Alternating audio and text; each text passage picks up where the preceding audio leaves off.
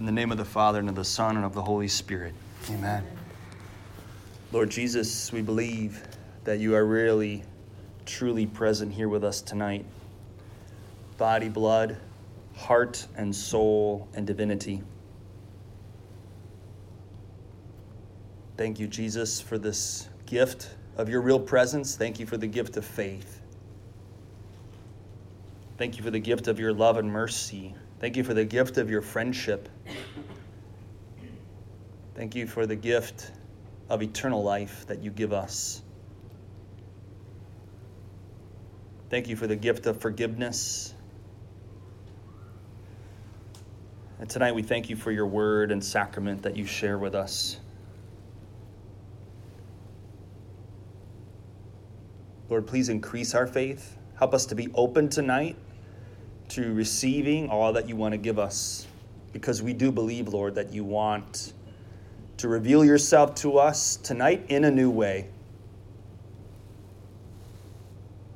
And we expect that in humility, but with lots of hope. We expect to have a new encounter with you that will be healing and life giving. And we entrust this intention to the Immaculate Heart of your Mother who wants nothing more than to lead us into your eternal embrace. And so we pray, Hail Mary, full of grace, the Lord is with thee. Blessed art thou among women, and blessed is the fruit of thy womb, Jesus. Holy Mary, Mother of God, pray for us sinners now and at the hour of our death. Amen. In the name of the Father, and of the Son, and of the Holy Spirit. Amen. So last week I wrapped up a little series on John's Gospel from chapter 17. So tonight I'll switch gears and we will focus in the next uh, four weeks on John's first letter. So tonight we'll read from 1 John 1. That which was from the beginning, which we have heard, which we have seen with our eyes, which we have looked at and our hands have touched this we proclaim concerning the word of life. The life appeared. We have seen it and testified to it, and we proclaim to you the eternal life which was with the Father and has appeared to us. We proclaim to you what we have seen and heard, so that you also may have fellowship with us. And our fellowship is with the Father and with his Son, Jesus Christ. We write this to make our joy complete. This is the message we have heard from him and declare to you God is light. In him there is no darkness at all. If we claim to have fellowship with him and yet walk in the darkness, we lie and do not live out the truth. But if we walk in the light, as he is in the light, we have fellowship with one another and the blood of Jesus, his Son, purifies us from all sin. If we claim to be without sin, we deceive ourselves, and the truth is not in us. If we confess our sins, he is faithful and just and will forgive us our sins and purify us from all unrighteousness. If we claim we have not sinned, we make him out to be a liar, and his word is not in us. The word of the Lord. Thanks be to God.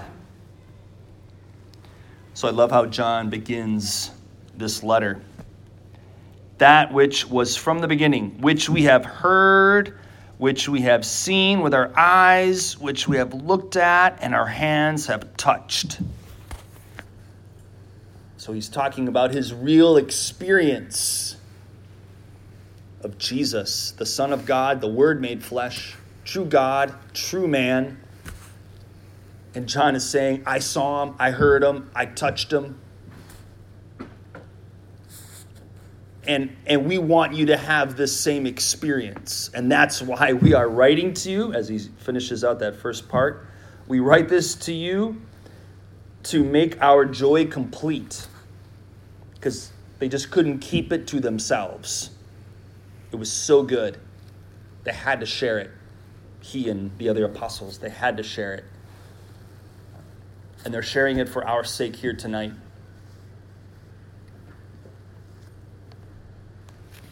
And as I like to remind us here Jesus knew that we would be here tonight.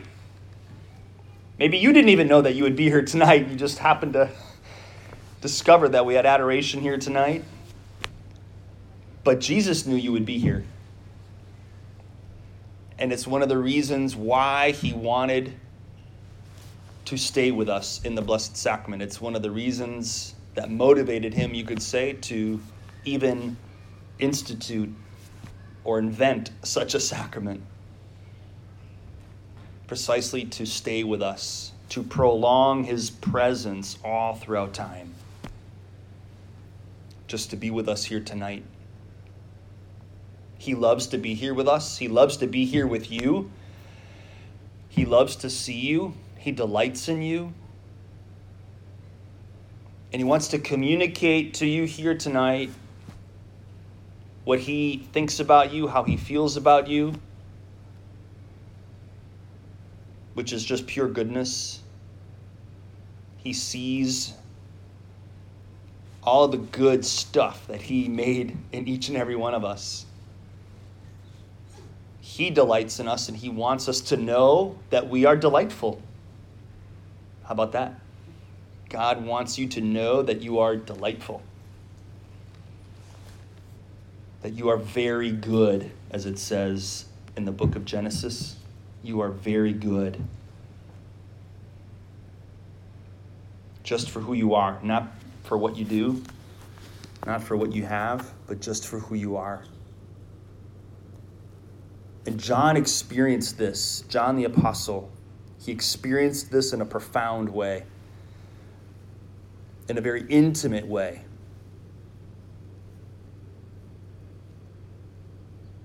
He had this experience of the goodness of God.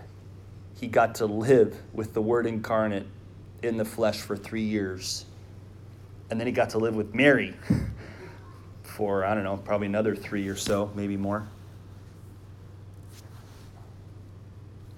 So he had amazing experiences, and he wants to share them with us here tonight through his word, the word of God that he got to write down.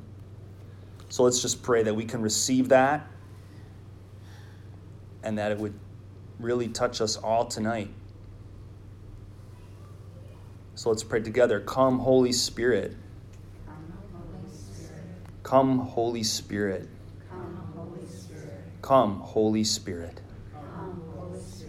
Touch my heart. Enlighten my mind. Touch my body.